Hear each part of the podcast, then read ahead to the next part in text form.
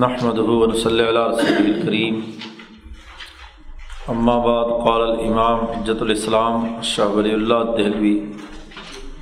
قوله ليس في تدوینه فائدۃ قلنا ليس الامر كما زعم. بل في ذلك فوائد جلیلہ تین باتیں اس علم کی تدوین کے حوالے سے تین باتیں تھیں جن کا دو کا جواب پہلے دیا جا چکا ہے۔ تیسرا سوال یہ تھا کہ اس علم کو مرتب اور مدون کرنے میں کوئی فائدہ نہیں ہوگا۔ پچھلی بات یاد رہنی چاہیے۔ عقلاً یہ ممنوع تھا، اس کا جواب بھی پیچھے شاہ صاحب نے دیا۔ گزشتہ لوگوں نے اس پر کوئی تحریر نہیں لکھی، اس کا جواب بھی دیا۔ اور تیسرا یہ تھا کہ اگر یہ علم مرتب اور مدون بھی ہو جائے، علم اسرار الدین تو اس کو مرتب اور مدون کرنے کا کوئی خاص فائدہ نہیں ہے۔ جب عمل ہر حال میں کرنا ہے، تو پھر فائدہ معلوم ہو یا نہ ہو، تو اس کی کیا ضرورت ہے؟ تو شاہ صاحب نے اس کا بھی جواب دیا ہے۔ شاہ صاحب کہتے ہیں کل نام ہم یہ کہتے ہیں کہ معاملہ ایسا نہیں ہے کہ اس علم کی پڑھنے پڑھانے کا یا اس کو مرتب اور مدون کرنے کا کوئی فائدہ نہ ہو۔ بلکہ اس میں بہت عظیم ترین فوائد ہیں۔ چھ فوائد شاہ ولی اللہ صاحب نے بیان کیے ہیں کہ چھ بنیادی فائدے ہیں اس علم اسرار الدین پر گفتگو کرنے کے۔ شاہ صاحب نے سب سے پہلا نمبر یہ بیان کیا ہے اور جو اصل میں اس کی بنیاد ہے، وہ یہ کہ یہ نبی اکرم صلی اللہ علیہ وسلم کے معجزات میں سے ایک اہم ترین معجزے کی وضاحت اور تفصیل ہے۔ جب یہ علم اسرار الدین مرتب ہو جائے، تو اس علم کے نتیجے میں نبی اکرم صلی اللہ علیہ وسلم کے معجزات میں سے ایک اہم معجزے کا ظاہر ہونا ہے۔ شاہ صاحب نے اس کی وضاحت یہ کی ہے، خلاصہ اس کا یہ ہے کہ جیسے قرآن حکیم کا عربی زبان میں نازل ہونا ایک معجزہ ہے، اور یہ معجزہ اس زمانے کے اعتبار سے ایسے تھا کہ اس زمانے کے فصیح و بلیغ عربی بولنے والے بھی قرآن جیسا کلام لانے سے عاجز ہو گئے۔ آپ حضرات نے مضمون شور و آگی میں پڑھا ہے، اعجاز قرآن اور تاثیر قرآن۔ تو قرآن کی اعجاز اور تاثیر کا ایک پہلو تو یہ ہے کہ وہ عربی زبان میں اس جیسا جملہ یا اس جیسی کو کتاب نہیں لکھی گئی۔ ایک آیت بھی اس جیسی نہیں لی جا سکی۔ تو یہ تو اس زمانے کا معجزہ ہے۔ وہ جو پورا مضمون ہے، وہ دراصل اسی جملے کی تشریح ہے۔ حضرت سندھی نے جو مقالہ تاثیر قرآن اور اعجاز قرآن، وہ دراصل اسی کی وضاحت ہے۔ تو شاہ صاحب نے کہا کہ یہ اس زمانے کے لیے تو یہ معجزہ تھا، لیکن جیسے ہی قدیم عربی بولنے والے لوگوں کا زمانہ ختم ہوا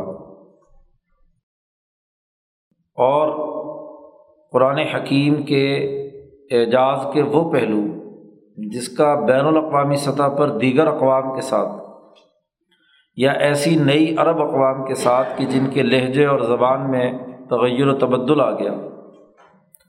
تو ایسے موقع پر ضروری تھا کہ دین کے معجزہ ہونے کا ایک اگلا پہلو واضح کیا جائے۔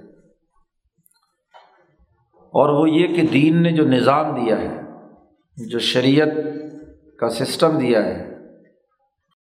اس سسٹم کو مربوط طور پر، اس کے فلسفے کو، اس کے مربوط نظام کو کامل طریقے سے سمجھنا اور یہ بدلانا کہ اس جیسا نظام نہیں لایا جا سکتا۔ یہ جو معجزہ ہے، یہ ہر دور کی ضرورت ہے۔ ہر دور میں جیسی نوعیت اور جیسے معاملات ہوں، اس کے مطابق اس معجزے کی وضاحت کرنا ضروری ہے۔ تو اب جب ایک ہزار سالہ دور گزر چکا، اب نیا زمانہ جو آ رہا ہے، وہ نظام کے اعتبار سے چیزوں کو سمجھنے کا ہے۔ تو اب دین کو جب تک بطور نظام کے نہیں بتلائیں گے، اس وقت تک اس کا معجزہ ہونا ثابت نہیں ہوگا۔ اب کسی غیر عربی سے یہ کہا جائے کہ وہ عربی کا ایسا جملہ لے کر آئے، تو یہ معجزہ مانگنا تو بڑی عجیب بات ہے۔ اس کو تو اپنی زبان آتی ہے۔ تو اس سے عربی زبان کا مطالبہ کرنا تو ایسے ہی جیسے گونگے سے کہا جائے کہ بولو، تو یہ کیا معجزہ ہوا؟ اس کے سامنے معجزہ تو یہ ہوگا کہ اس کے ذہن اور اس کی سطح کے مطابق وہ جس پہلو سے گفتگو کر رہا ہے، اس کے تناظر میں دین کے جو بنیادی پہلو ہیں وہ واضح کیے جائیں اور بطور نظام کے دین پیش کیا جائے اس علم کا سب سے بڑا فائدہ یہ ہے کہ یہ مربوط طور پر دین کو بطور سسٹم کے سمجھنے، سمجھانے کا انداز و اسلوب سمجھاتا ہے۔ علمی اور فکری بنیادیں متعین کرتا ہے، جس سے دین کا ایک مربوط نظام لوگوں کے سامنے آئے۔ شاہ صاحب کہتے ہیں، سب سے پہلا فائدہ، ایزاح معجزت میں معجزات نبی جینا صلی اللہ علیہ وسلم نبی اکرم، ہمارے نبی اکرم صلی اللہ علیہ وسلم کے معجزات میں سے ایک معجزے کی وضاحت اس علم سے مطلوب ہے۔ اس لیے کہ فن صلی اللہ علیہ وسلم، نبی اکرم صلی اللہ علیہ وسلم پر جیسے قرآن عظیم نازل ہوا فعا جزا بلغا زمان ہی اور اپنے زمانے کے جو فصیح و بلیغ لوگ تھے، وہ عاجز آ گئے اس جیسی کوئی آیت لانے میں۔ ولم یستط احدم من ہم ایب صورت مثل ہی کوئی ان میں سے یہ طاقت نہیں رکھتا تھا کہ وہ اس قرآن کی طرح کی کوئی صورت لائے۔ شاہ صاحب کہتے ہیں سم لمن قرضہ زمان العرب الاول۔ جب عربوں کے قدیم عربی زبان بولنے والے جو پہلی نسلیں ہیں، وہ ختم ہو گئیں۔ وہ خفیہ الناسی وجوہ الاعجاز۔ قرآن کے معجزے ہونے کے پہلو لوگوں پر مخفی ہو گئے۔ تو قام علماء العما فعو ظہوحا تو امت کے جو علماء اور اہل علم ہیں، وہ اٹھ کھڑے ہوئے اور ہر صدی میں، ہر دور کے مطابق جیسی جیسی ضرورت تھی، ویسا ویسا اس قرآن حکیم کے معجزہ ہونے کو واضح کیا۔ مثلاً جب مسلمانوں کی بین الاقوامی حکومت قائم ہوئی دمشق اور بغداد میں بن میاں کے زمانے میں کیسر و کسرا کو شکست دینے کے بعد، اب اس زمانے کے جو ذہین اور فتین لوگ یا ان ممالک سے جو اعلیٰ دماغ سیاستدان آئے تھے، تو ان کے ذہن میں معجزہ ہونے کی بات یہ تھی کہ ایک مربوط قانونی نظام، جسے اس زمانے کے اعتبار سے کیا ہے، ترقی یافتہ قانون کیسرا کا نظام اور کیسر کا نظام اپنے دور کے قوانین کے مطابق چل رہا تھا۔ تو اس دور میں امام اعظم، امام ابو حنیفہ یا دیگر فقہ نے پورا فقہی نظام مربوط کر کے بتلایا۔ قانونی دفعات مرتب کی ترتیب کے ساتھ زندگی کی ابتدا سے لے کر انتہا تک اور جو عملی پہلو تھے اس کے قانونی نظام کو واضح کیا۔ جس کو شاہ صاحب پیچھے علم حدیث کی ہاں جی تناظر میں فقہ الحدیث کا تذکرہ کر چکے ہیں کہ علم حدیث میں سے ایک اہم ترین علم۔ یا ایسے ہی اس دور میں چیزوں کا تحریل و تجزیہ اور اس کے اصول و ضابطے بنانے کے لیے پہلے اعداد و شمار اکٹھے کیے جاتے تھے، سروے کیا جاتا تھا، چیزوں کا جائزہ لیا جاتا تھا، تجزیہ کیا جاتا تھا۔ تو یہ ذخیرہ حدیث جمع کرنا اور جمع کر کے اس میں صحیح غلط کی تمیز کے لیے قوانین اور ضابطے بنانا اسباء الرجال پر علمی اور فنی بحث کرنا، اور پھر اس کی روشنی میں قانون بنانا وغیرہ وغیرہ، یہ اپنے ہر صدی کے جیسے جیسے تقاضے سامنے آئے، اس کے مطابق اس کا معجزہ ہونا ثابت کیا گیا۔ یا ایسے ہی جیسے یونانی فلسفے کا دور شروع ہوا اور اس کے علوم سامنے آئے، تو یونانی فلسفے کے مقابلے میں متکلمین اسلام نے اپنا دین کے بارے میں جو بنیادی امور ہیں، عقلی حوالے سے وہ بیان کرنے کی کوشش کی۔ ید رکا ملم یبلغ مبلغ ہوں تاکہ وہ لوگ جو ان کے مبلغ علم کے مطابق ادراک کرنے کی صلاحیت رکھتے ہیں، وہ پہنچ نہیں پاتے، ان کو سمجھایا جا سکے کہ بھائی یہ تمہارا مبلغ علم ہے۔ اس وقت تک کی علمی سطح یہ ہے اور اس علمی سطح سے اوپر دین یہ علمی سطح اور یہ قانون اور یہ ضابطہ بیان کرتا ہے۔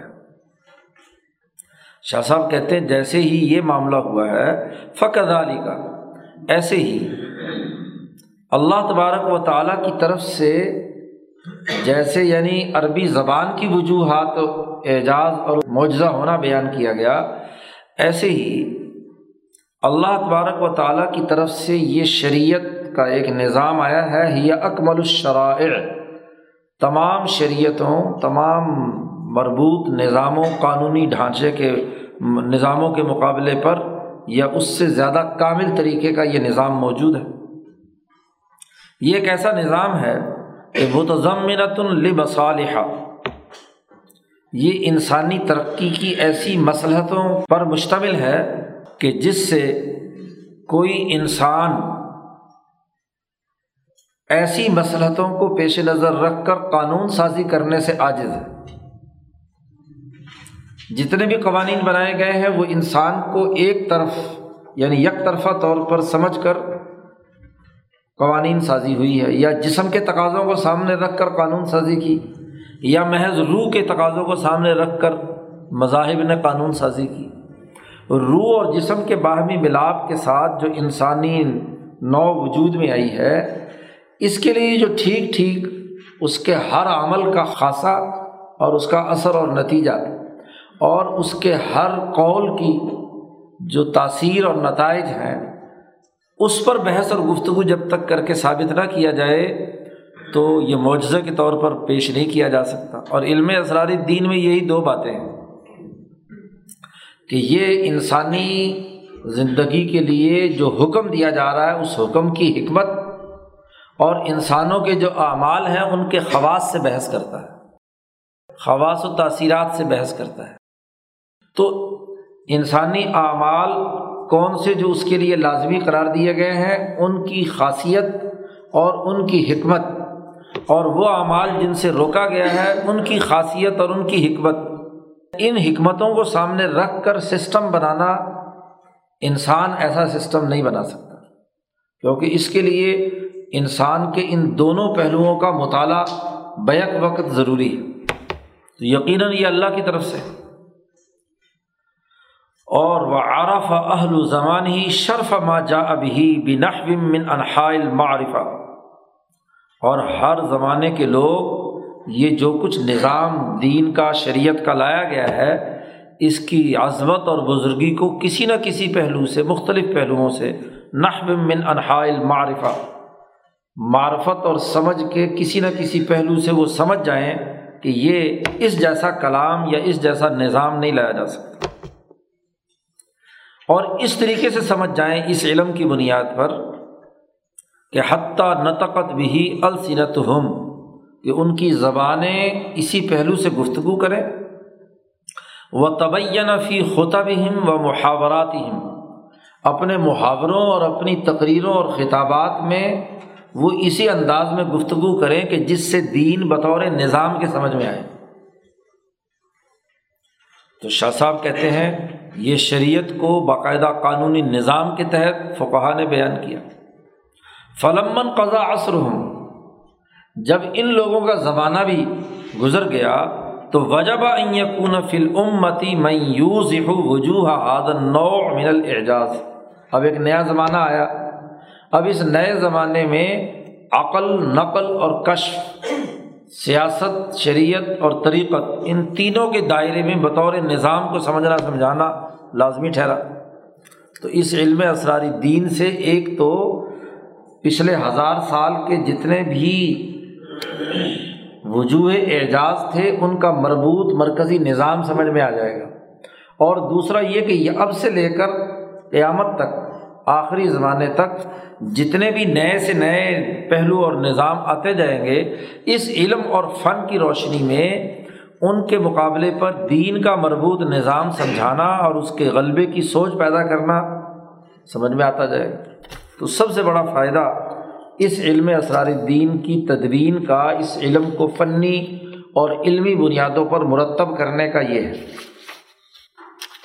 پہلا فائدہ۔ اور شاہ صاحب یہ کہتے ہیں کہ جب ہم یہ بات واضح کر رہے ہیں تو اس پہلو سے دین کو بطور نظام کے سمجھانا یہ کوئی نئی بات نہیں ہے۔ ول آثار الدالہ علا شریعت ہی صلی اللہ علیہ وسلم اکمل الشرائع کہ تمام شریعتوں اور قانونی نظاموں میں سب سے کامل ترین شریعت نبی اکرم صلی اللہ علیہ وسلم کی ہے۔ اس پر احادیث اور آیات دلالت کرتی ہیں۔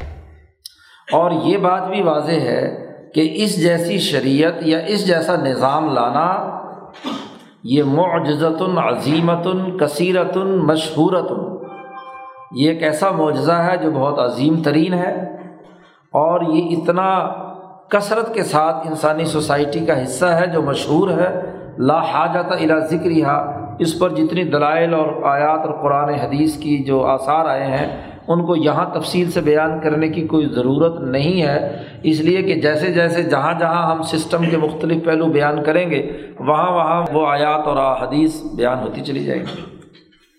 پہلا فائدہ۔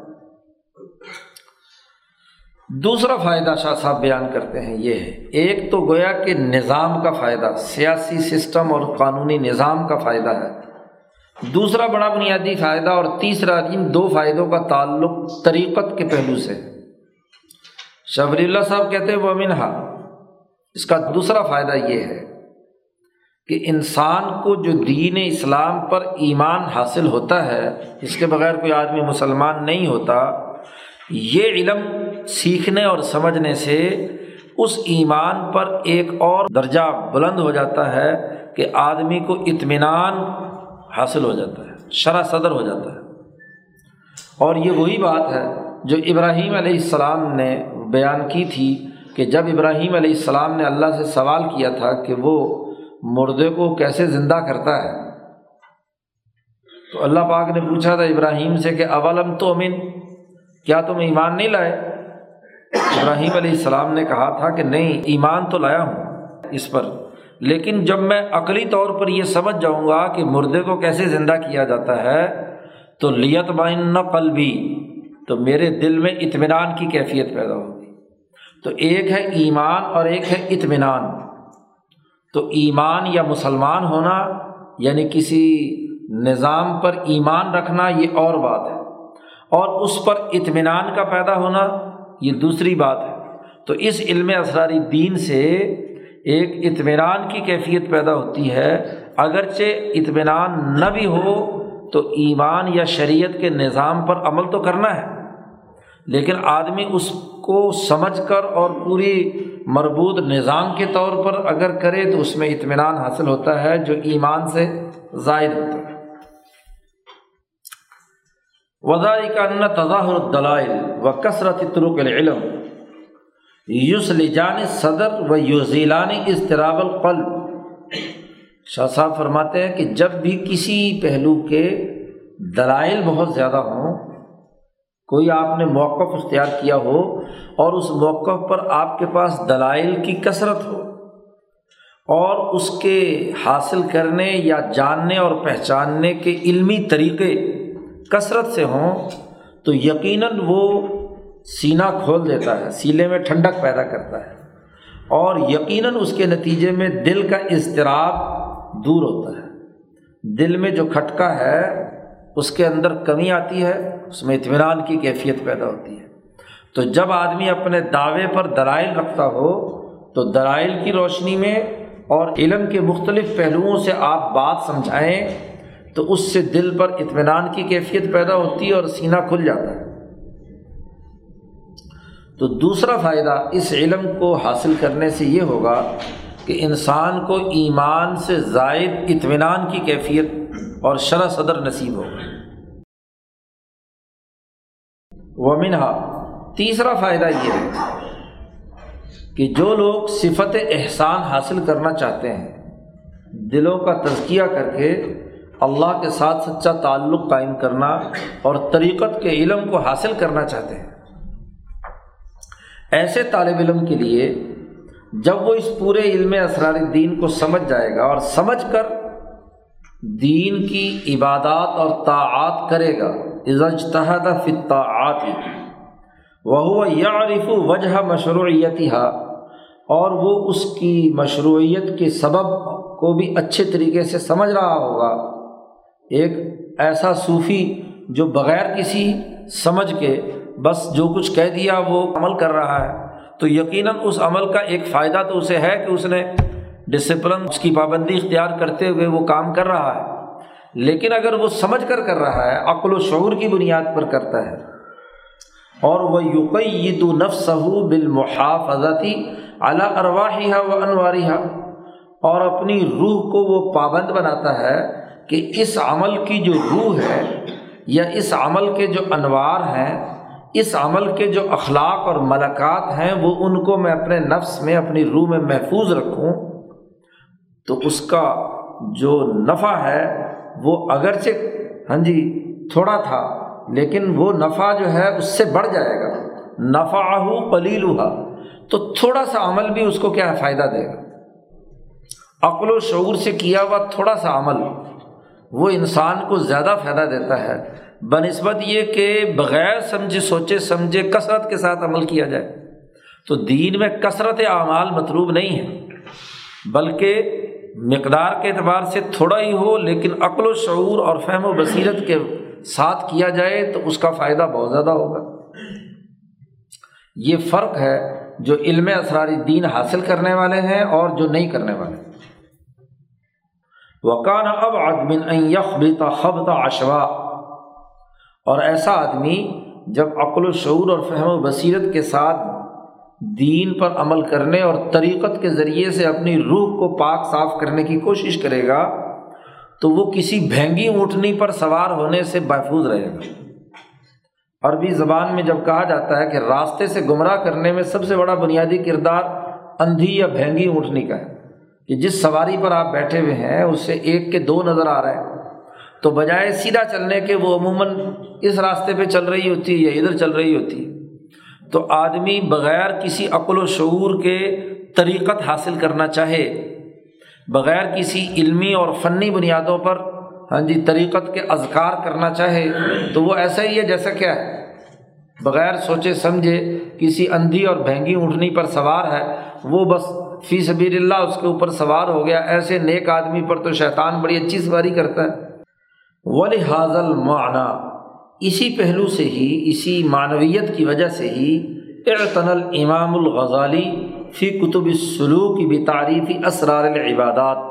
اپنی سلوک کی کتابوں میں، احیاء علوم الدین میں یا کیمیائے سعادت میں جو سلوک اور طریقت سے متعلق کتابیں ہیں، ان میں عبادات کے اسرار اور راز بیان کیے ہیں۔ تو اسی لیے امام غزالی نے یہ باتیں بیان کی ہیں کہ تاکہ وہ عقل و شعور کے ساتھ ان عبادات کو سر انجام دیں، نہ یہ کہ محض کثرت عبادت یا کثرت اعمال کریں اور بغیر کسی فہم و بصیرت کے ہو۔ تین فائدے۔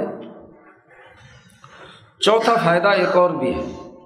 وہ یہ کہ شریعت کے جو ذیلی اور ضمنی قاعدے اور ضابطے ہیں، ان میں اس پچھلے ایک ہزار سال میں ہر دور کی ضروریات کے اعتبار سے فقہ نے ذیلی اور ضمنی قوانین بنائے۔ اصول کلیہ سے قوانین اور ضابطے کی تخریجات کی ہر دور میں عمل درآمد کرنے کے لیے۔ لیکن اب ایک ہزار سال گزر چکا۔ ہر صدی کے نئے تقاضے تھے۔ ان تقاضوں کے مطابق پروسیجر بنائے تھے فقہ نے۔ تقریباً ایک ہزار سال میں دس تو دس پروسیجر تو ضرور ہوں گے۔ ہر صدی میں ہر فقی نے اپنے حالات کو سامنے رکھ کر اس نے ہاں جی سسٹم بنائے، ذیلی نظام بنائے، تخریجات کی۔ اب اس کے نتیجے میں اختلافات پیدا ہوئے۔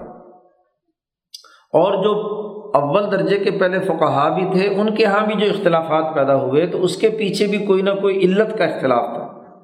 بنا اعلیٰ اختلافی فی المخرجہ المناسبہ، کہ انہوں نے اس حکم کی جو علت اپنے ذہن سے اجتہادی طور پر اخذ کی تھی، وہ الگ تھی، دوسرے کی الگ تھی، تیسرے کی الگ تھی۔ تو حکم اور قانون میں جو عملی پہلو ہیں ان کے اندر اختلاف پیدا ہوا۔ اب شاہ صاحب نے کہا کہ ان فقہا کے درمیان بھی تحلیل و تجزیہ کر کے ان کے اختلافات کو حل کرنے کے لیے یہ ضروری ہے کہ اس حکم کی جو اصل مسلحت ہے، یا روح ہے یا حکمت ہے سسٹم کے تناظر میں، اس حکمت پر علمی اور فنی طور پر مستقل گفتگو کی جائے۔ مستقل کلام ہونا چاہیے۔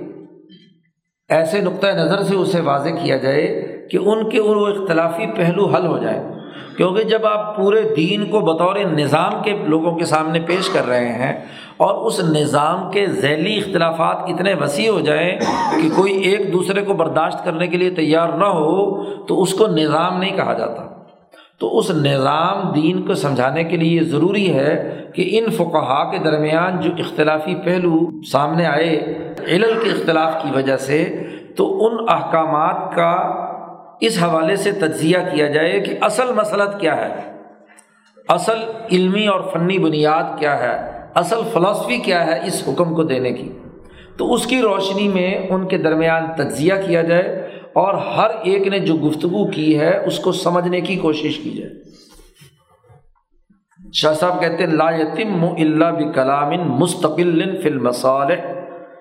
انسانی سوسائٹی کی جو مسلطیں ہیں، ان پر مستقل گفتگو کر کے علمی طور پر انہیں متعین کیا جائے تاکہ وہ جو فقہا کے درمیان جو اختلافی پہلو ہیں ان کو اچھے طریقے سے سمجھا جا سکے، جو اس مسلط کے قریب تر ہے، اسے قبول کر لیا جائے اور جو اس مسلط سے دور ہے، اس کو چھوڑ دیا جائے۔ نمبر پانچ۔ پانچواں فائدہ، دین کے بنیادی عقائد اور فلسفے کے حوالے سے۔ شاہ صاحب کہتے ہیں کہ نئے لوگ جنہوں نے دین میں نئی نئی چیزیں گھڑیں مبتدئین شک کا کوفی کثیر من المسائل الاسلامیہ۔ یہاں وہ لوگ مراد ہیں جنہوں نے عقائد کے کے جھگڑوں میں نئے نئے عقیدے گھڑے یعنی بنیادی عقیدے اور نظریے میں ہی اختلافات پیدا کیے۔ مبتدئین انہیں کہا جاتا ہے کہ جنہوں نے نئے نئے پہلو بنائے اور اس کی وجہ سے انہوں نے شکوک و شبہات پیدا کیے۔ دین کے، اسلام کے بنیادی مسائل کے حوالے سے، بہت سارے مسائل کے حوالے سے۔ اور انہوں نے یہ دعویٰ کیا کہ بے انہا مخالفت للعقل۔ مبتدئین کے تمام دائرے جتنے بھی ہیں، ان کی بنیاد یہ ہے کہ وہ محض عقل کی بنیاد پر چیزوں کو سوچتے ہیں۔ اور ان کی عقل میں جو چیز نہیں آتی، اس کو وہ دین کی اس بات کو خلاف عقل قرار دے کر رد کر دیتے ہیں۔ شاہ صاحب کہتے ہیں، ان لوگوں نے یہ کیا کہ کل ما ہوا مخالف الہو یجب رد ہو او تعویل ہو کہ ہر وہ دین کا مسئلہ یا عقیدہ جو ان کی عقل کے مخالف تھا، انہوں نے کہا کہ جی یہ چونکہ ہماری عقل میں نہیں آ رہا، اس لیے اس کو رد کر دیا جائے۔ اور اگر رد نہ بھی کریں تو انہوں نے کہا کہ اس کے اندر کوئی ایسی تبدیلی پیدا کرو، تعویل کرو کہ جس سے اس کا اصل مطلب ختم اور وہ جو ان کی عقل میں آ رہا ہے مطلب وہ بیان کر دو۔ جیسے کہ قول فی عذاب القبر، مثلاً ان شکوک و شبہات پیدا کرنے والوں نے یہ مسئلہ اٹھایا کہ کیسے ایک مردے کو قبر میں جانے کے بعد عذاب ہوتا ہے۔ انہوں نے کہا کہ ہماری حص اور ہماری عقل اس کا انکار کرتی ہے۔ ہم نے بہت سے مردوں کی قبر کھول کر دیکھی تو ہمیں تو وہاں عذاب ہوتا نظر نہیں آیا۔ تو جب عذاب ہمیں محسوس نہیں ہو رہا اور ہماری عقل میں نہیں آ رہا تو ہم یہ مسئلہ یا عقیدہ کیوں رکھیں کہ مرنے کے بعد عذاب قبر ہوگا؟ یہ مسئلہ کوئی آج کا نہیں ہے، آج کل بھی ایسے بہت سارے لوگ ہیں۔ تو یہ قدیم زمانے سے ہی۔ ہاں جی۔ تقریباً ہزار سال پہلے سے ہی اس طرح کے لوگوں نے شکوک و شبہات پیدا کیے یا اسی طریقے سے انہوں نے کہا کہ یہ جو اللہ میاں کے ہاں مرنے کے بعد حساب کتاب ہونا ہے، یا جناب وہ پل سرات کا مذاق اڑاتے ہیں کہ جناب پل سرات سے گزرنا ہے۔ ہاں جی ایسے ہی وہ میزان ترازو جس میں اعمال تولے جائیں گے نحو منظالی کا تو کوئی تکڑی ایسی ہے جس سے اعمال پیمائش کیے جا سکیں کہ یہ عمل ایسا ہے اور یہ عمل ایسا ہے۔ تو نہ میزان ہماری عقل میں آتی ہے، نہ پل سرات ہمیں سمجھ میں آتا ہے، نہ ہمیں حساب کتاب سمجھ میں آتا ہے۔ تو یہ ساری چیزیں ان کا وہ انہوں نے شکوک و شبہات پیدا کیے۔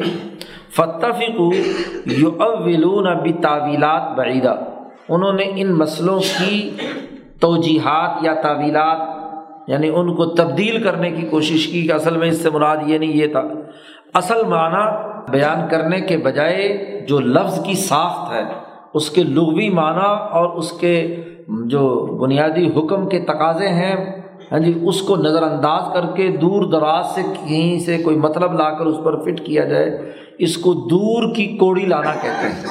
اردو زبان میں دور کی کوڑی یعنی اس کا کوئی تعلق اس کے ساتھ نہیں ہے۔ ایک ہوتا ہے لفظ کی ساخت اور اس کے مفہوم کے اندر داخل پہلو۔ اس کو بھی تعویل کہتے ہیں۔ ہاں جی جو فقہ اور محققین نے بھی کی ہے۔ لیکن اس کے لیے لازمی شرط یہ ہے کہ اس جملے کی جو ساخت ہے، اس کی معنویت کے اندر وہ چیز شامل ہو۔ اس کے قاعدے اور ضابطے لوگوں نے بیان کیے ہیں فقہ نے۔ تو پھر تو وہ تعویل قریب کہلائی جاتی ہے۔ اور دور کی کوڑی وہ ہوتی ہے کہ جو آپ باہر سے اپنا کوئی تخیل لائیں اور اس لفظ کے اوپر مسلط کر دیں۔ جی اس کا مطلب اپنی طرف سے بیان کریں جیسے کہ سر سید کی تفسیر اس کی شاہکار ہے۔ ان کو تعویلات بعیرہ کہتے ہیں۔ اسی طریقے سے شاہ صاحب کہتے ہیں، وہ اثارت تو افتن فطرت شک ایک ایسی جماعت بھی ہے کہ جس نے شک کے فتنے کو ابھارا انسانی معاشرے میں، کہ ہر چیز میں شک، خدا پر بھی شک، رسول پر بھی شک، قرآن پر بھی شک مسلوں پر بھی شک۔ ہر چیز میں شک۔ دنیا میں کوئی کام اس وقت تک نہیں ہوتا جب تک کہ آپ کو اس کام پر یقین نہ ہو۔ اگر یقین نہیں ہے، آپ خود شک میں ہیں۔ تو چاہے کوئی کاروبار کر لو، کوئی علم حاصل کر لو، کبھی بھی آپ کسی نتیجے تک نہیں پہنچ سکتے۔ آپ کو اگر شک پڑ جائے اپنی ذات پر، اپنے باپ پر، اپنی ماں پر، تو آپ زندگی دنیا میں بسر کر سکتے ہیں۔ شک ایک نفسیاتی مرض ہے۔ جو انسان کو ذہنی مریض کو لاحق ہوتا ہے، تو شک سے تو کوئی کام نہیں ہوتا۔ ہاں جی گاڑی چل رہی ہے، اس پہ شک ہو کہ پتہ نہیں یہ انجن کام کرے گا، نہیں کرے گا، تو گاڑی چلا سکتا ہے کوئی آدمی؟ نہیں چلا سکتا۔ تو یقین جب تک نہ ہو، اس وقت تک دنیا کا کوئی کام نہیں ہوتا۔ اور جہاں کسی بھی مسئلے میں شک پیدا کر دیا جائے، تو یہ اس کی عملی صلاحیتوں کو تباہ برباد کر دیتا ہے۔ تو شاہ صاحب نے کہا کہ لوگوں نے دین کے بہت سے مسائل کے بارے میں شکوک و شبہات کا فتنہ اٹھایا۔ مثلاً انہوں نے کہا کہ یہ عجیب بات ہے کہ رمضان کے آخری دن کا روزہ واجب ہے تو کیوں؟ اور اگر یہ واجب ہے تو اس سے اگلا ہی دن جو یکم شوال ہے۔ چاند نظر آنے کے بعد ایسی کیا تاثیر پیدا ہوتی ہے کہ اس دن روزہ رکھنا حرام ہے۔ اگر اس صبح سے شام تک روزہ واجب تھا تو ویسا ہی سورج اگلے دن نکلا ہے۔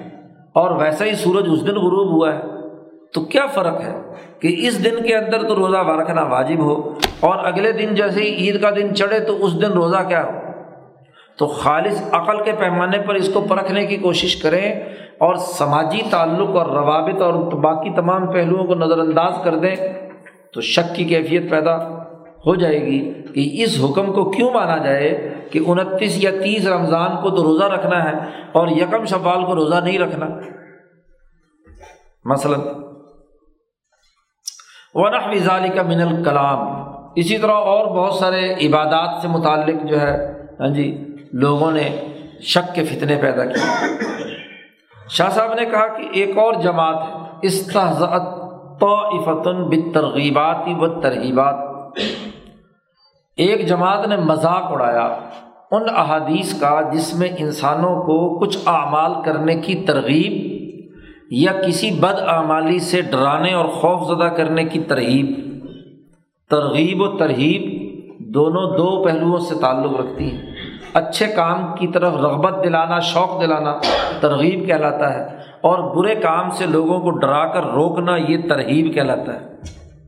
تو یہ ترغیبات و ترغیبات سے متعلق جو آیات قرآن یا احادیث نبویاں ہیں، ایک جماعت نے ان کا مذاق اڑایا۔ اور یہ جماعت یہاں امام شاہ ولی اللہ صاحب نے جو حاشیے میں اپنی بات لکھی ہے، وہ اس سے مراد انہوں نے اشارہ کیا ہے۔ ان لوگوں نے یہ مذاق اڑایا غان نینا ان حال مجرد الحسی و تحریز لا ترجع الى اصل اصیل۔ ان کا خیال یا گمان یہ ہے کہ یہ ترغیب و ترغیب کسی قانونی نظام کے تحت نہیں ہے۔ یہ جتنی ترغبت سے متعلق حدیثیں آئی ہیں یا جتنی ڈرانے اور خوف زدہ کرنے والی حدیثیں ہیں، یہ محض جیسے کسی سسٹم کے اندر لوگوں کو بس بلا وجہ ڈرا کے، یرکا کے رکھنا یا کسی لوگوں کو ویسے ہی شوق دلا کر کام کروانا، اپنا مطلب نکالنا، یہ ہے اس کا کسی قانونی یا سسٹم کے مرکزی نظام کے ساتھ کوئی تعلق نہیں ہے، اس کا کوئی اصول نہیں ہے، ضابطہ نہیں ہے۔ یہاں تک کہ شاہ صاحب نے کہا کہ قوم کے بد بخت ترین آدمی نا اشکل قوم جی راوندی ہے یہ۔ ہاں جی ابو الحسن احمد بن یاہیا اور راوندی، ایک زمانے کا آدمی، تیسری صدی ہجری کا۔ ہاں جی تو اس نے یہ بات کہی ہے، اس نے ایک حدیث نہیں گھڑ لی۔ جی اور اس حدیث کو گھڑ کر اس نے زمزم والی حدیث کا مذاق اڑایا ہے۔ نبی اکرم صلی اللہ علیہ وسلم نے ارشاد فرمایا ہے زمزم کے بارے میں کہ جو آدمی اس زمزم کو جس نیت سے پڑھے گا، اس نیت کے مطابق ہی زمزم سے وہ دعا بھی قبول ہوگی اور وہ تاثیر بھی ظاہر ہوگی۔ اب وہ یہ کہتا ہے کہ یہ کیسے ہو سکتا ہے؟ یہ بحث زمزم پینے کا شوق پیدا کرنے کے لیے حضور نے کہہ دیا، ورنہ اس کا کوئی قانونی اور اصولی بنیاد نہیں ہے۔ ایک ہی پانی ہے۔ اور اس ایک پانی کو آدمی ایک نیت سے پیے تو ایک فائدہ ہو، دوسرے کسی کام کی نیت سے پیے تو وہ فائدہ ہو، اور تیسرے کسی کام کی نیت سے پیے تو وہ تیسرا فائدہ ہو۔ تو ایک پانی اتنے بہت سارے کاموں کے لیے کیسے ہو سکتا ہے؟ اور نیت کا پانی پر کیا اثر ہے؟ اس کی کوئی عقلی توجہ سمجھ میں نہیں آتی۔ اس نے اس زمانے میں ہاں جی تیسری، چوتھی صدی ہجری میں یہ بات چھیڑی۔ تو یہ ویسے ہی حضور نے بس ہاں جی کہہ دیا کہ بس ٹھیک ہے جی یہ زمزم جیسے پیو، شوق دلانے کے لیے کہ زمزم پیو۔ اس کی کوئی قانونی اور علمی یا عقلی بنیاد نہیں ہے۔ اور اس نے کہا کہ یہ ایسے ہی ہے، ایک حدیث گھڑ لی اپنی طرف سے کہ جیسے میں یہ کہوں کہ بازن جان لما وکیل لہو۔ حضور نے فرمایا تھا کہ زمزم لما شری لہو۔ حضور کا جملہ یہ تھا کہ زمزم لما شری لہو۔ جس مقصد کے لیے پیا جائے تو زمزم وہ فائدہ پیدا کرے گا۔ تو اس نے اس کے مقابلے میں ایک حدیث گھڑ کر مذاق اڑایا حضور کے اس جملے کا کہ بازن جان لما اکیل لہو۔ بازن جان کہتے بینگن۔ اس نے کہا بیگن جس نیت کے ساتھ کھاؤ تو وہ فائدہ دیتا ہے۔ تو اس نے کہا ابھی اس کی کوئی عقلی بنیاد تو ہے نہیں کہ بینگن جو ہے نا کس نیت کے ساتھ کھایا آدمی تو کیا فائدہ دیتا ہے۔ تمام اطبا اور حکمہ متفق ہے کہ بینگن گاڑھا خون پیدا کرتا ہے۔ تو لطیف خون نہیں پیدا کرتا۔ ظاہر ہے کہ سبزی ہے، لوگ کھاتے ہیں۔ تو یعنی یہ گاڑھا خون پیدا کرتا ہے، جو جسم میں سوائے بلڈ پریشر پیدا کرنے یا جسم کے اندر کیا نام ہے کولیسٹرول کو بڑھانے کے علاوہ اور کوئی کام نہیں کرتا۔ تو تمام اطبا اس کو انسانی صحت کے لیے فائدہ مند، نفع بخش نہیں سمجھتے۔ بس کوئی کھا لے تو ٹھیک ہے۔ اس نے کہا، جیسے بازن جان کا کوئی فائدہ نہیں ہے اور اگر کوئی آدمی کہے بازن جان کھلانے کے لیے کہ لما اکیل لہو۔ تو ایسے ہی اس نے کہا ناؤز باللہ کہ زمزم بھی ایسا ہی ہے، عام پانیوں کی طرح ایک پانی ہے۔ نبی اکرم صلی اللہ علیہ وسلم نے پینے والے کے لیے یہ لفظ بول دیا۔ تو شاہ صاحب کہتے ہیں کہ اس نے مذاق اڑایا اور بے ان اظہر الاشیا لا تمیز عند المسلمین من النافع۔ اس نے یہ تعریض کی یو اس نے یہ تعریض کی کہ یہ مسلمان لوگ ایسے ہیں کہ یہ کسی نفع بخش اور کسی نقصان دہ چیز کے درمیان عقلی طور پر تمیز پیدا کرنے کی اہلیت ہی نہیں رکھتے۔ تو ایسے ہی اس نے کہا کہ یہ ہے۔ تو شاہ صاحب کہتے ہیں کہ اس بد وقت ترین آدمی نے یہ مذاق اڑایا نبی اکرم صلی اللہ علیہ وسلم کی اس بات کا تو یہ مذاق اڑانے والے لوگ ہوں یا شک کا فتنہ پیدا کرنے والے لوگ ہوں یا وہ مبتدئین جنہوں نے دین اسلام کے بنیادی عقائد کے بارے میں شکوک و شبہات پیدا کیے ہوں، تو ان تمام کے ہاں جی سوچ اور فکر کے رد کا اس کے علاوہ کوئی راستہ نہیں کہ دین کی ہر ہر آیت اور حدیث اور اس کے ہر ہر قانون کو کسی اصولی مربوط سسٹم کے تحت، گفتگو کے تحت سمجھا جائے کہ یہ یہ حکم، اس کی یہ یہ حکمت اور یہ یہ مسلط ہے۔ ولا سبیل دفع حاضل مفسدہ اللہ بن طبی المصالح۔ اور اور کوئی راستہ نہیں ہے اس غلط نقطۂ نظر کو روکنے کا کہ اس کی جو اصل مسلطیں ہیں وہ بیان کر دی جائیں کہ اس کی اصل مسلط یہ ہے۔ اور وہ تو القواعد اور اس کے بنیادی قاعدے اور ضابطے مرتب کر دیے جائیں کہ یہ بنیادی اس کے اصول اور قاعدے ہیں۔ کما فعیلا نحب من ذالک فی مخاصمات الیہود و نصارہ و دہریہ و امثال جیسا کہ قرآن حکیم نے یہودیوں سے گفتگو کرتے ہوئے ان کے شکوک و شبہات کے جوابات میں جو علمی منحج قرآن نے اختیار کیا، یا عیسائیوں کے جو تصورات و خیالات تھے، ان کے بارے میں جیسے ہاں جی قرآن حکیم نے ہاں جی انداز اور گفتگو کے ساتھ علمی طور پر باتیں بیان کی یا وہ لوگ جو اس زمانے کو خدا مان کر اس کے پیچھے چلتے ہیں، دہریت والے، جیسے ان کے بارے میں ایسا ہوا۔ تو ایسے ہی ان تمام لوگوں کا علمی جواب یہ ہے کہ باقاعدہ یہ علم اثر الدین اور اس کا مربوط سسٹم اور نظام سمجھ لیا جائے اور پھر اس کے تناظر میں ہاں جی ان تمام پہلوؤں کی وضاحت کی جائے کہ نیت کا پانی پر کیا اثر ہے۔ تو اس کا علمی منحج اور طریقۂ کار اس کو پورے فلسفے اور مربوط نظام کے تحت سمجھا دیا جائے تو کوئی حدیث، کوئی آیت، کوئی شرعی حکم، کوئی بنیادی عقیدہ نہ تو آپ کو خلاف عقل اور خلاف انسانیت آپ کو نظر آئے گا، بلکہ ایک مربوط نظام کے تحت انسانیت کے لیے وہ لازمی اور ضروری قرار کرے یہ پانچواں اور اہم ترین فائدہ ہے۔ چھٹا فائدہ ایک اور بھی شاہ صاحب نے بیان کیا ہے۔ اور وہ یہ کہ جب تمام احادیث اور آیات کا ایک مربوط نظام سمجھ میں آ جائے گا، تو احادیث صحیحہ کے مقابلے پر جن لوگوں نے اپنی ذاتی اجتہادی رائے سے کچھ باتیں کی ہیں یا کی ہیں اور وہ اس مسلحت کے تقاضوں کے تناظر میں پوری نہیں اترتی، تو انہیں رد کر دیا جائے گا۔ حدیث کو اصل سمجھا جائے گا۔ نبی اکرم صلی اللہ علیہ وسلم کی بات کو بنیاد قرار دیا جائے گا۔ اور کسی بھی فقی کی کوئی بھی بات اس صحیح حدیث کے مقابلے پر آ جائے اور وہ محض عقل کی بنیاد پر اس کے اپنے خیال کے مطابق ہو، تو اس کو رد کر کے دین کی اصل بات کو بنیاد بنایا جائے گا۔ شاہ صاحب نے یہاں حنفیوں کی اس جماعت پر تنقید کی ہے، خاص طور پر کہ جو غلبے کے ہزار سالہ دور میں جن فقہا ہاں جی حنفی فقہ نے اندھی تقلید کی بنیاد پر کچھ ایسے پہلو اختیار کیے تھے، ایسے لا یعنی جملے بولے تھے جو احادیث سیاح کے خلاف تھے۔ تو شاہ صاحب نے یہاں ان کی طرف رد کیا ہے، کیونکہ حنفی فقہ ایک ہزار سال تک نظام کا حصہ رہی۔ اور جاری سسٹم کے اندر کہیں کوئی مسائل یا مشکلات آتے رہے تو اپنے دور کی تخریجات کے تحت کچھ لوگوں نے کیا ہے؟ ہاں جی اس میں جو مختلف فہا ہیں، انہوں نے اپنی ذیلی اور ضمنی تخریجات کے تحت ہاں جی جو عملی پہلو تھے، ہیلے بہانوں کے وہ بیان کیے۔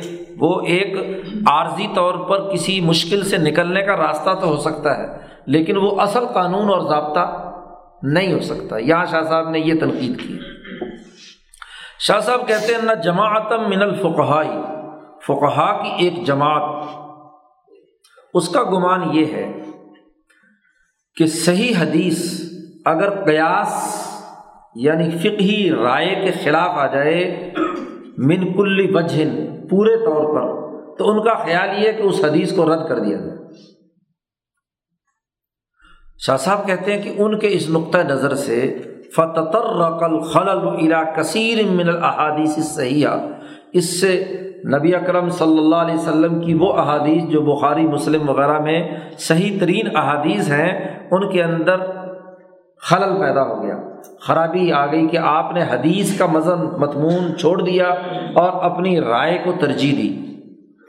جیسے شاہ صاحب نے کہا، دو مسئلے ہیں یہاں، کا حدیث المسرات و حدیث القلطین یہ دو مسئلے ہیں۔ اب یہ حدیث مسرات ایک حدیث ہے۔ بخاری مسلم میں یہ حدیث موجود ہے۔ صنعت کے اعتبار سے بہت اونچے درجے کی ہے اور خود بخاری اس کو لائے ہیں، مسلم لائے ہیں، تمام۔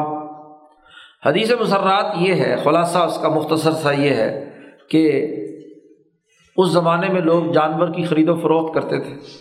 تو بکری یا اپنا گائے وغیرہ، اونٹنی آدمی کوئی فروخت کرتا تھا تو جیسے آج کل بھی لوگ فراڈ کرتے ہیں کہ جناب وہ دو تین دن تک اس کا دودھ نہیں نکالا، تو وہ دودھ جو ہے نا کافی تھنوں کے اندر جمع ہو گیا۔ جب اگلا آدمی جس کو بیچنے کے لیے گئے ہیں، تو وہاں اس کے سامنے انہوں نے کہا کہ دیکھو جی یہ تو کیا دس کلو دودھ دیتی ہے۔ دیتی بیچاری دو کلو تھی، پانچ دن روک لیا یا دو تین وقت میں روک لیا تو وہ دس کلو ہو گیا۔ اس کے سامنے دودھ نکالا تو وہ دس کلو دودھ ہو گیا۔ اب اس کو کہتے ہیں تسریہ عربی میں، کہ دودھ روک کر ہاں جی دھوکہ دے کر جانور فروخت کر دینا۔ اچھا اب اس کو کہا کہ اتنا دودھ دیتی ہے، وہ لے گیا اپنے گھر۔ ایک دو دن اس نے اس کا جب دودھ نکالا، تو دودھ نکالنے کے نتیجے میں کیا ہے؟ ظاہر ہے کہ اس کے ایک دو دن تو یا ایک آدھ وقت میں تو اس نے پورا دودھ دے دیا، اس کے بعد پھر آہستہ آہستہ ہاں جی جو اصل روٹین تھی وہ پتہ چلی۔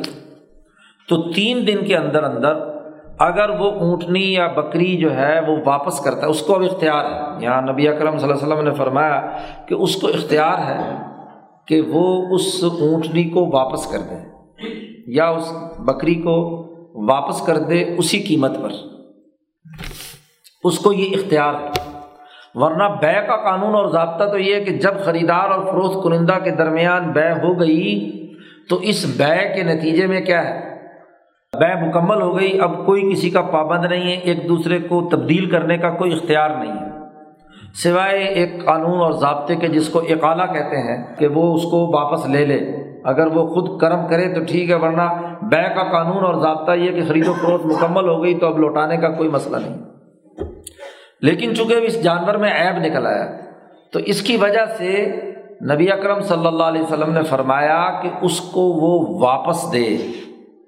جی بکری واپس دے اور واپس دے کر ہاں جی اس کے ساتھ ایک سا کھجور کا بھی دے دے۔ دے۔ امام ابو حنیفہ نے کہا کہ بھائی بات یہ ہے کہ انصاف اور عدل معاہدے کی بنیادی روح ہے۔ قرآن کی روشنی میں اور احادیث کی روشنی میں عدل لازمی ہے۔ اب وہ جو دو تین دن اس کے گھر بکری رہی، اس نے اس کو پٹھے کھلائے۔ ظاہر چارہ کھلایا ہے نا، اس کے بغیر تو وہ نہیں رہی تین دن۔ اس نے اس کو چارہ کھلایا ہے۔ اور اس نے دودھ بھی لیا ہے۔ تو چارہ کھلا کر دودھ وہ لے چکا ہے۔ یہ جو کھجور واپس کرنے کا معاملہ ہے، یہ کس بنیاد پر؟ اس پر ایک سوال اٹھتا ہے۔ اس سوال کی بنیاد پر انہوں نے کہا کہ جی یہ جو ہے نا، کھجور کا دینا لینا جو ہے۔ ہاں جی یہ نہیں ہے۔ بلکہ وہ جو بکری یا وہ جانور ہے، اس جانور کو یا تو اپنے پاس رکھے یا واپس لوٹا دے۔ یہ دودھ دینا یا نہ دینا، یہ جانور کی بے کا حصہ نہیں ہے۔ اصل چیز جو ہے وہ کیا ہے؟ جانور ہے، جانور آپ نے خرید لیا ہے۔ تو یا تو پورے پیسے دے کر جانور واپس لے لے اور یا بے کو مکمل کرے۔ اب یہ بات واضح طور پر ایک دوسری رائے آ گئی اور وہ دوسری حدیث کی بنیاد پر۔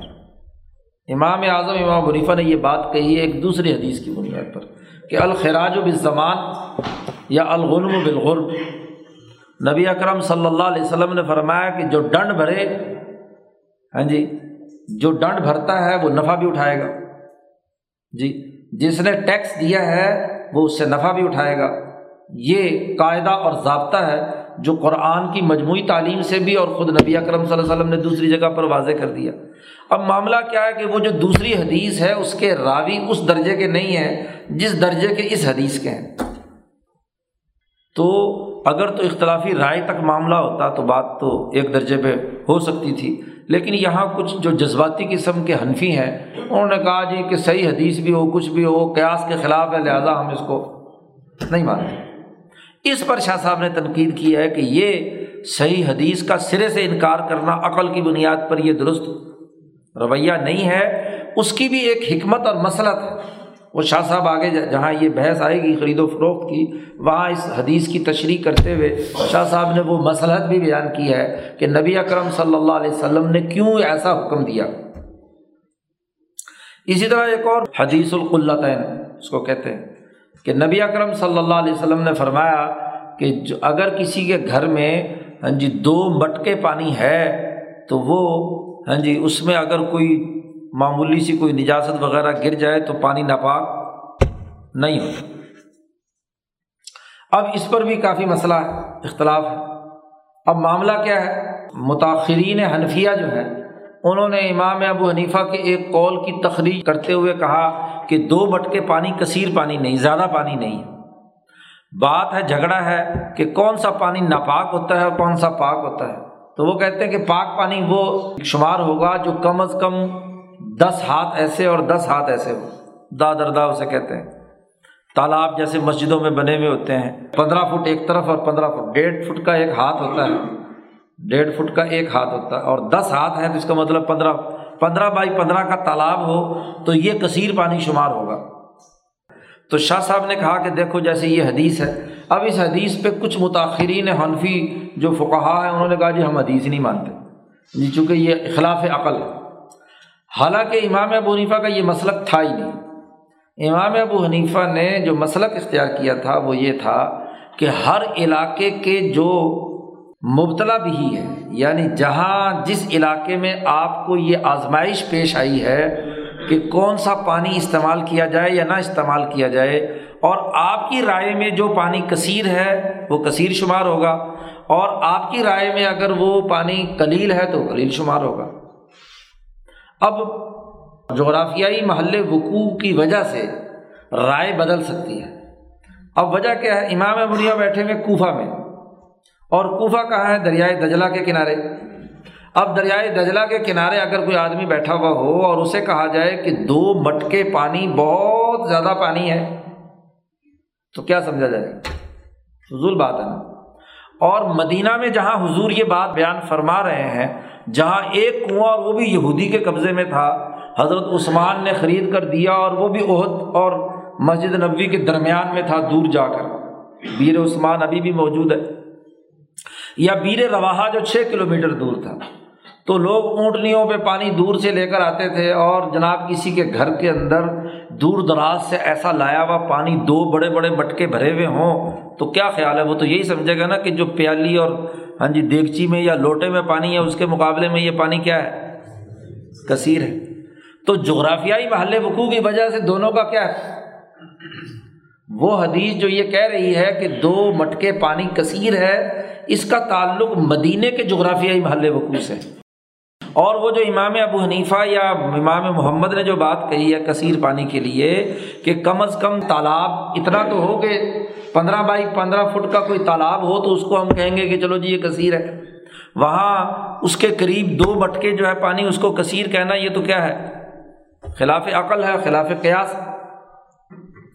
اسی لیے امام صاحب نے جو امام ابو حنیفہ کا اصل مسلک تھا، وہ تو یہی تھا کہ جو آدمی جس جگہ پر ہے، وہاں اپنی رائے کے اعتبار سے فیصلہ کر لے۔ اگر وہ دریاؤں کے کنارے یا آبادی کے قریب یا ایسی جگہوں پر ہے، تو وہاں ویسا اعتبار ہوگا۔ اور جہاں دور دراز سے آیا ہے، تو عملی مسئلہ ہے کہ ابھی وضو کر کے نماز پڑھنی ہے، تو اس کو وہ کثیر پانی سمجھے۔ اب جھگڑا کہاں سے شروع ہوا کہ امام محمد یہ سبق پڑھا رہے تھے۔ امام ابو حنیفہ کی یہ بات بیان کی۔ کہ جی پانی جو ہے، کثیر وہ ہوتا ہے جس کو آزمائش پیش آئے اس مسئلے میں، تو اس کی رائے کا اعتبار ہے۔ تو شاگردوں نے امام محمد سے پوچھا کہ آپ کی رائے، اگر آپ مبتلا ہوں، تو آپ کا کیا خیال ہے کہ کتنا پانی ہونا چاہیے؟ تو انہوں نے کہا کہ مسجد ہی حاضر۔ جس مسجد میں بیٹھے ہوئے وہ سبق پڑھا رہے تھے، وہ صحن جو تھا، چھوٹی سی مسجد تھی ان کے محلے کی۔ تو انہوں نے کہا کہ کا مسجد ہی حاضر، جیسے میری یہ مسجد ہے۔ اب طالب علموں نے سبق ختم ہوا اور انہوں نے جناب پیمائش شروع کر دی۔ پیمائش شروع کی تو وہ دا دردہ نکلی۔ تو انہوں نے کہا جی امام منیفا کا مسلک جو ہے نا وہ دا دردہ ہے۔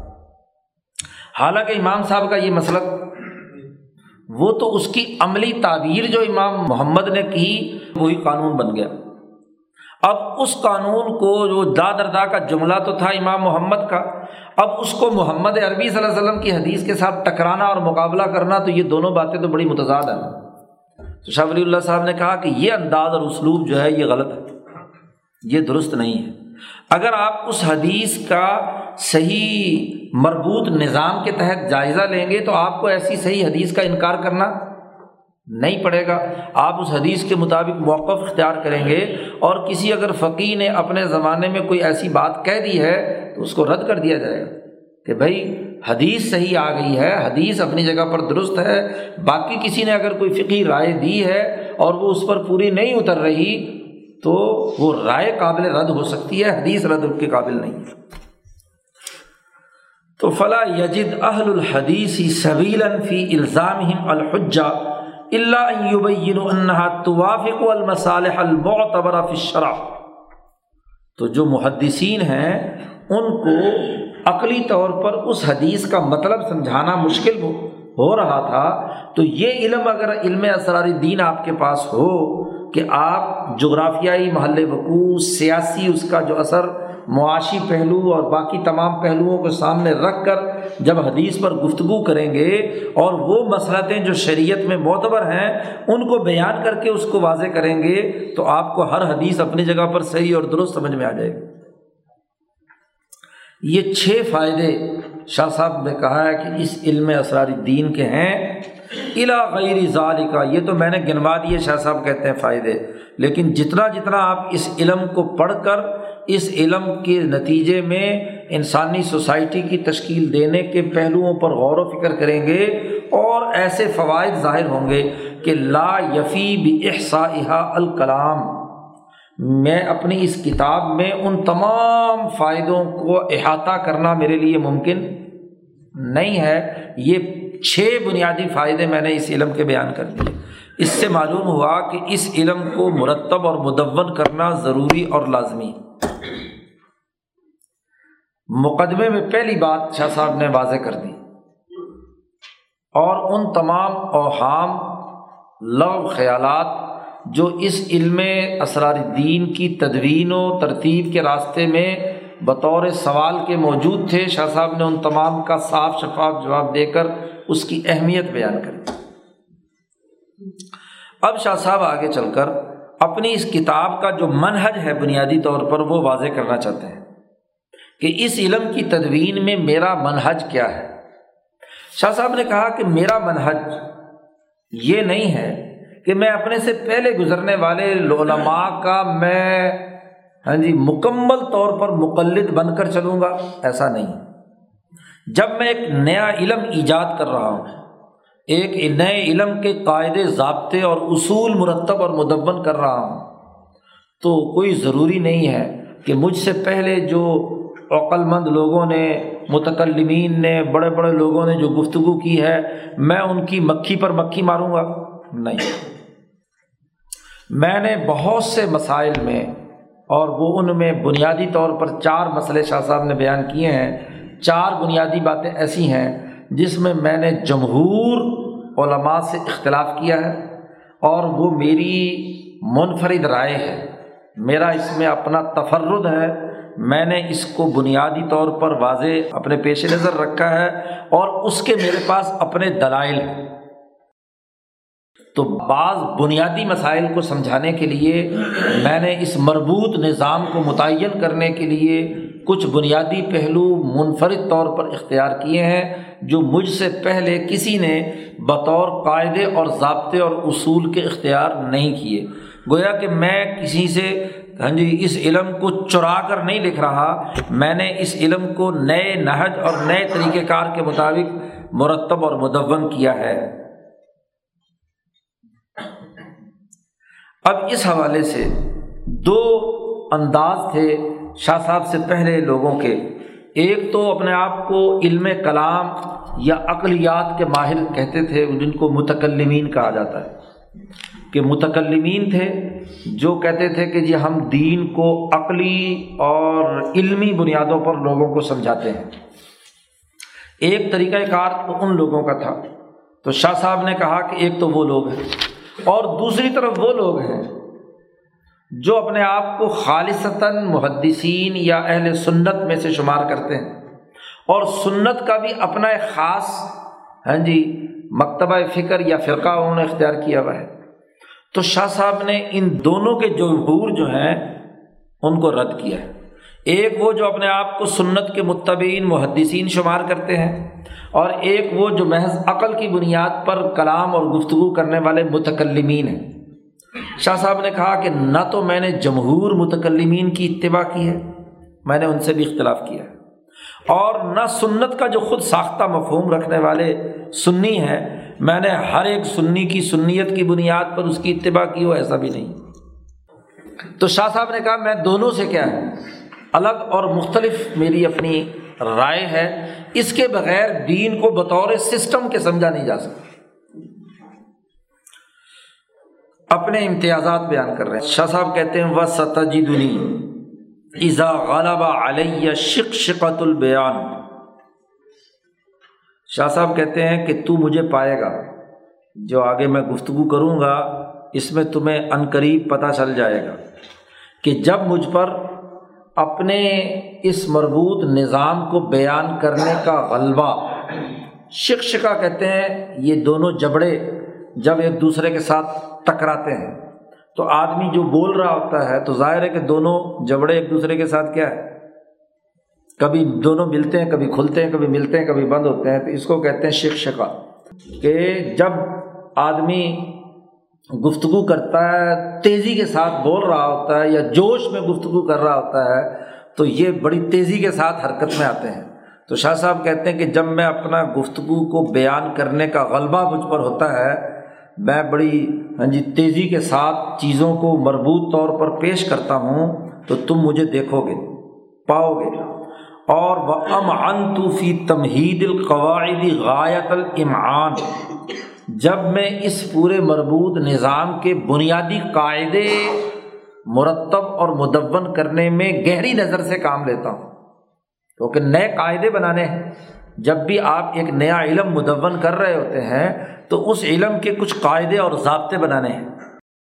تو وہ قاعدے اور ضابطے بنانے کے لیے ایک گویا کہ نیا تخلیقی عمل آدمی کر رہا ہوتا ہے۔ اگر وہاں قاعدے بناتے وقت دوسروں کی تقلید کرنا چاہے آدمی، تو نئی تخلیق نہیں آتی سامنے۔ نیا علم وجود میں نہیں آتا۔ تو میں جب قواعد و ضوابط کو ہاں جی بنانے کے لیے گہری نظر ڈالتا ہوں، دو پہلو۔ اور ربما او جبل مقام اور پھر وہاں مقام یا پہلو ربط پیدا کرنے کے لیے دو چیزوں میں دو قاعدوں میں، دو مسائل میں مقام تقاضا کرتا ہے۔ تو پھر وہاں میں نے کیا کیا ہے؟ شاہ صاحب کہتے ان اقول بما لم یقل بھی جمہور المناظرین من اہل الکلام میں نے وہ بات کہی ہے جو جمہور مناظرہ کرنے والے اہل کلام یا متکلمین نے نہیں کہی۔ جمہور اس کو نہیں مانتے۔ تو میں نے جمہور کی مخالفت میں اپنی طرف ایک بات وہاں پر واضح کی ہے۔ جمہور کی رائے تو نہیں ہے، لیکن محققین علماء ربانیین یا آثار صحابہ اور احادیث میں ضرور میری بات کی تائید موجود ہوتی ہے۔ تبھی میں وہ بات کہتا ہوں، لیکن جمہور کی اتباع کرنا میرے لیے کوئی لازمی اور ضروری نہیں۔ شاہ صاحب نے یہاں چار مسئلے بیان کیے ہیں۔ کہ اس پورے مربوط نظام کو سمجھانے کے لیے میں نے سب سے پہلا مسئلہ جس پر متکلمین جتنے بھی اوقلا ہیں، ان کے جمہور نے اس کو تسلیم نہیں کیا۔ میں نے شاہ صاحب کہتے ہیں اسے مانا ہے۔ تجل اللہ تعالیٰ فی مواد المعادی بسوری اشکال تجلی کا مسئلہ، تجلیات خدا بندی کا مسئلہ۔ خاص طور پر آخرت میں جہاں احادیث اور قرآن حکیم میں اللہ تبارک و تعالیٰ کے انسانوں کے سامنے ظاہر ہونے کے حوالے سے اللہ کی رویت یا اللہ کی زیارت سے متعلق جو احادیث ہیں، ان میں اللہ کی تجلی کا ظاہر ہونا مختلف صورتوں اور شکلوں میں۔ تو یہ تجلی الہی کا مسئلہ۔ یہ شاہ صاحب کہتے ہیں، اس پورے نظام میں ہاں جی علم اسرار دین میں بنیادی حیثیت رکھتا ہے، میں نے اس کا دعویٰ کیا ہے، میں نے اس کو تسلیم کیا ہے۔ عام متکلمین جو اوقلاء اور فلاسفہ ہیں، وہ اس تجلی والے مسئلے کو نہیں مانتے۔ میں نے یہ بات کہی۔ اب تجلی کا مسئلہ کیا ہے؟ آگے آ رہی ہے بات۔ جہاں شاہ صاحب نے یہ تجلی ہاں جی کمالات اربا میں ابدا خلق تدبیر اور اس کے بعد چوتھی چیز ہے تجلی۔ شاہ صاحب نے اس پر مستقل کتاب بھی لکھی ہے، سطعات، جو تجلی کے مسئلے کو سمجھاتی ہے۔ نمبر ایک، یہ ایک میری منفرد رائے ہے۔ نمبر دو وہ کا اس بات عالم لئی سن یقون فی ہی تجسد المعانی والاعمال باشباح مناسبت اللہ صفا دوسرا اہم ترین جو میں نے نقطۂ نظر اب اختیار کیا ہے وہ عالم مثال کو ماننے کا ہے۔ جی شاہ صاحب سے پہلے جتنے متکلمین تھے، وہ دو ہی عالم مانتے تھے، ایک عالم ارواح اور ایک عالم اجساد۔ یہ جو جسمانی عالم جو یہاں ہے اور ایک روح کا عالم۔ شاہ صاحب نے کہا کہ یہ دونوں ایک دوسرے سے بالکل متضاد ہیں۔ عالم اجساد بھی اور عالم ارواح بھی۔ ان دونوں کے درمیان جو رابطۂ کار کہہ لیں ان دونوں کے درمیان ایک دوسرے کے ساتھ ربط پیدا کرنے کا جو درمیان میں ذریعہ ہے، وہ عالم مثال ہے۔ اور عالم مثال کے بارے میں شاہ صاحب نے یہاں کہا لئی سعن سرین وہ مادی نہیں ہے۔ غیر مادی ہے۔ یقون فی ہی تجسد المعانی والاعمال بھی اشباح مناسبت فصفت دنیا میں جو چیزیں ایک خاص جسم رکھتی ہیں، جو اعمال ایک خاص ساخت اور شکل و صورت رکھتے ہیں، تو تمام معانی اور تمام اعمال وہ ایک خاص جسمانی شکل کے ساتھ عالم مثال میں موجود ہیں یا وہاں پہلے مثالی طور پر موجود ہوتے ہیں اور یہاں اس کا بظہور بعد میں ہوتا ہے۔ آپ جب بھی کوئی کام کرتے ہیں تو اس کام کی کوئی نہ کوئی شکل ہوتی ہے۔ اور کوئی نہ کوئی معنی سوچیں تو اس معنی کا کوئی نہ کوئی جسم ضرور ہوتا ہے۔ اس کا مطلب یہ کہ معنی جسم سے ماورا ہے۔ جسم سے ماورا ہے تو آپ کے دماغ میں آیا ہے۔ ایک مثال سے سمجھیے کہ آگ آگ جو وہ باہر ہے اور ایک آگ وہ جو آپ کے دماغ میں ہے۔ آپ کے دماغ میں آگ کا معنی ہے۔ اور یہ معنی ہے جسم نہیں ہے۔ اگر یہ جسم ہوتا تو آپ کے دماغ کو جلا کر راک کر دیتا۔ اس کا مطلب یہ کہ اس کی ایک معنویت ہے۔ آپ نے اپنے دماغ میں اس معنویت کا تصور کیا ہے۔ یہ اس کی ایک شبا ہے، جس کو جہاں صاحب نے اشبا کہا ہے۔ دوسرے آدمی نے اسی آگ کا ایک اور تصور کیا تو وہ دوسری شبا ہو گئی۔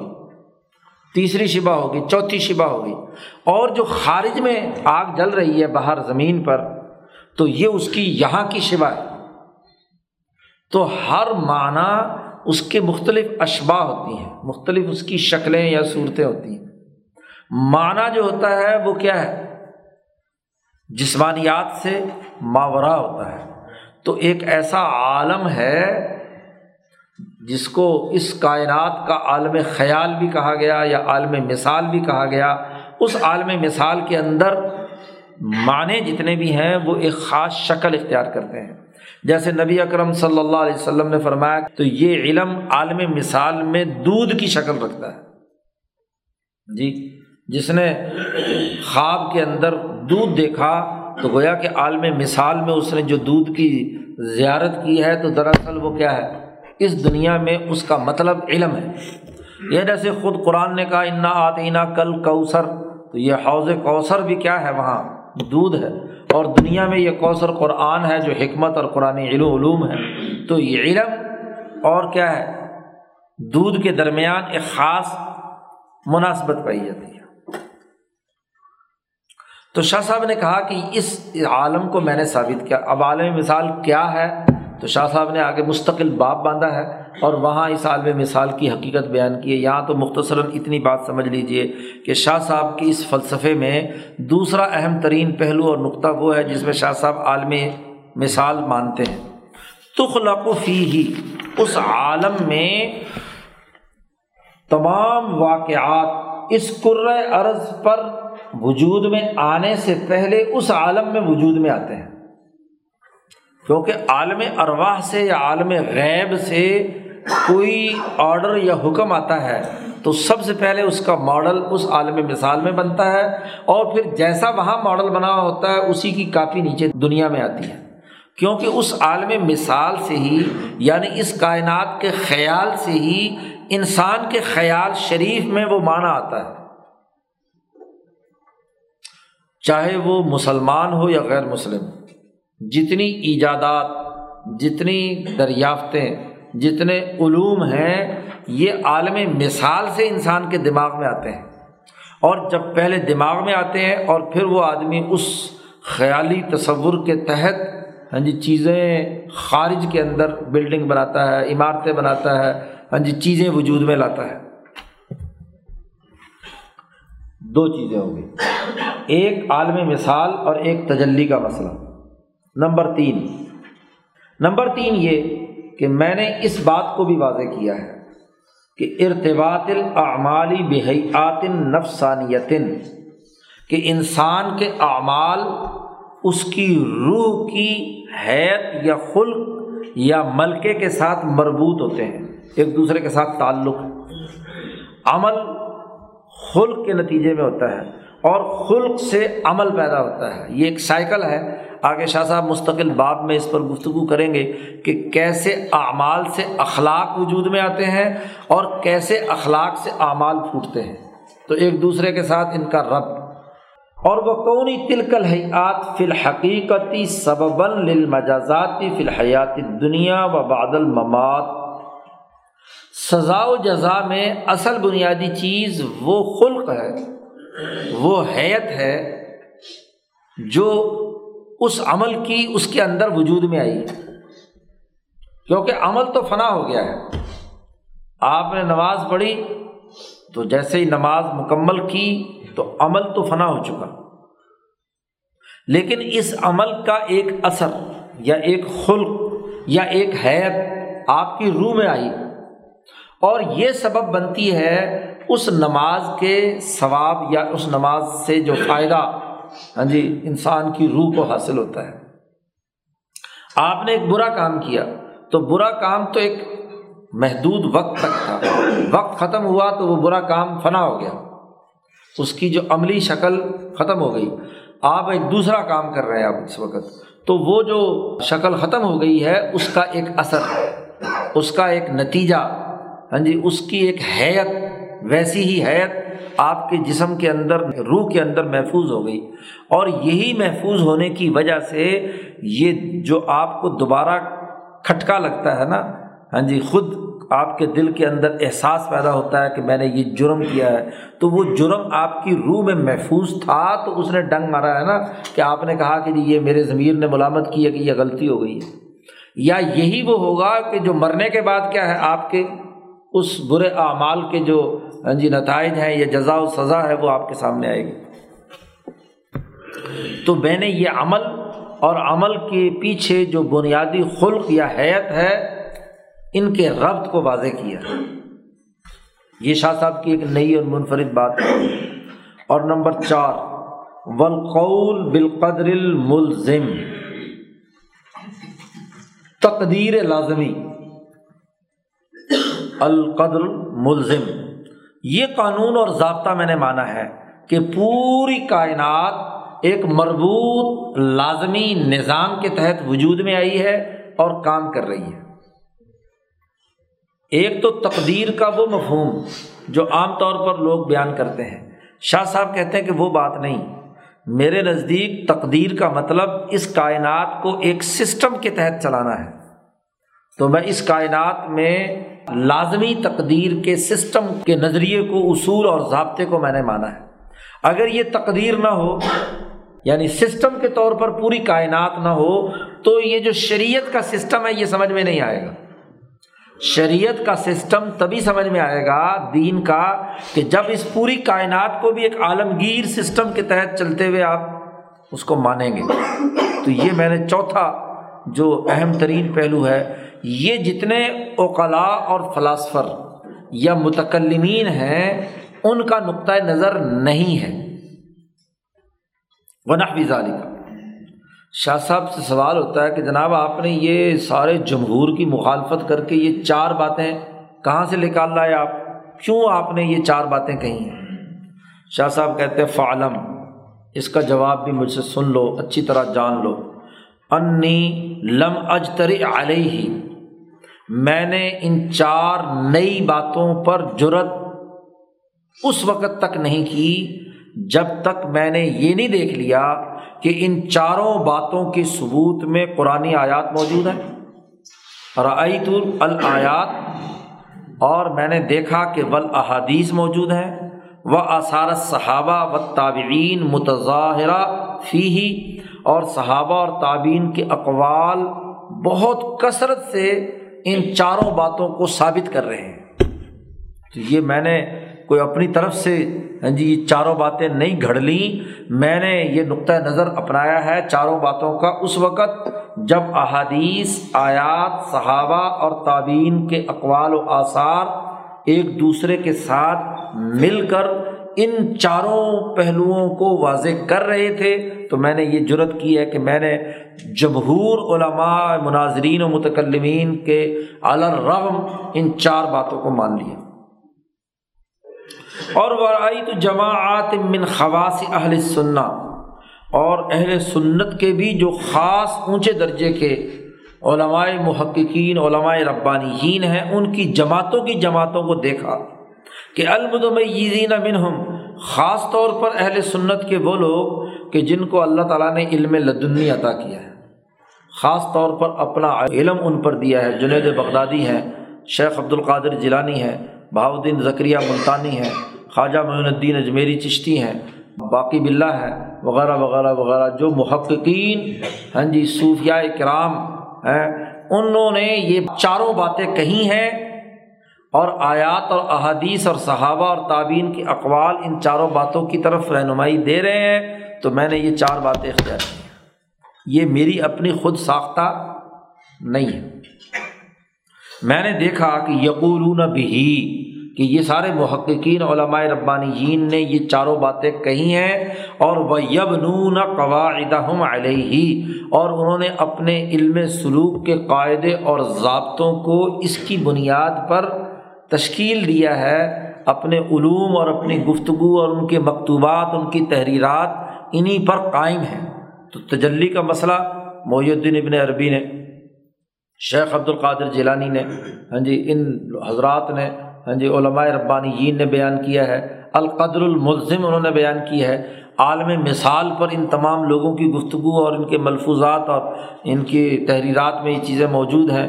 اسی طریقے سے عمل اور اس کا جو اثر ہاں جی انسانی نفس اور روح پر پڑتا ہے، اس پر ان روح کے نباز ماہرین کی رائے ایک دوسرے کے ساتھ ملتی ہیں، تو چاروں باتوں پر میں نے اہل علم کی، خاص طور پر جن کو اللہ نے علم لدنی عطا کیا ہے، ان کی جماعتوں کے لوگوں کو دیکھا، قرآن اور آیات اور احادیث اور صحابہ اور تعبین کے اقوال سے میں نے کی بنیاد پر یہ ان چاروں باتوں کو تسلیم کیا ہے۔ مناظرین متکلمین یا علم کلام کے ماہرین نہیں مانتے، تو مجھ سے کوئی فرق نہیں پڑتا۔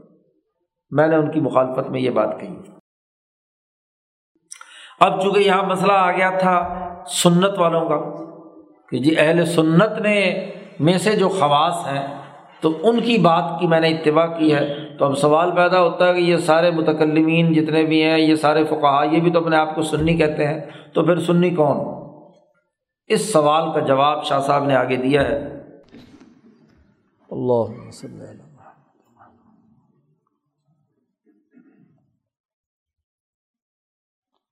اجمعین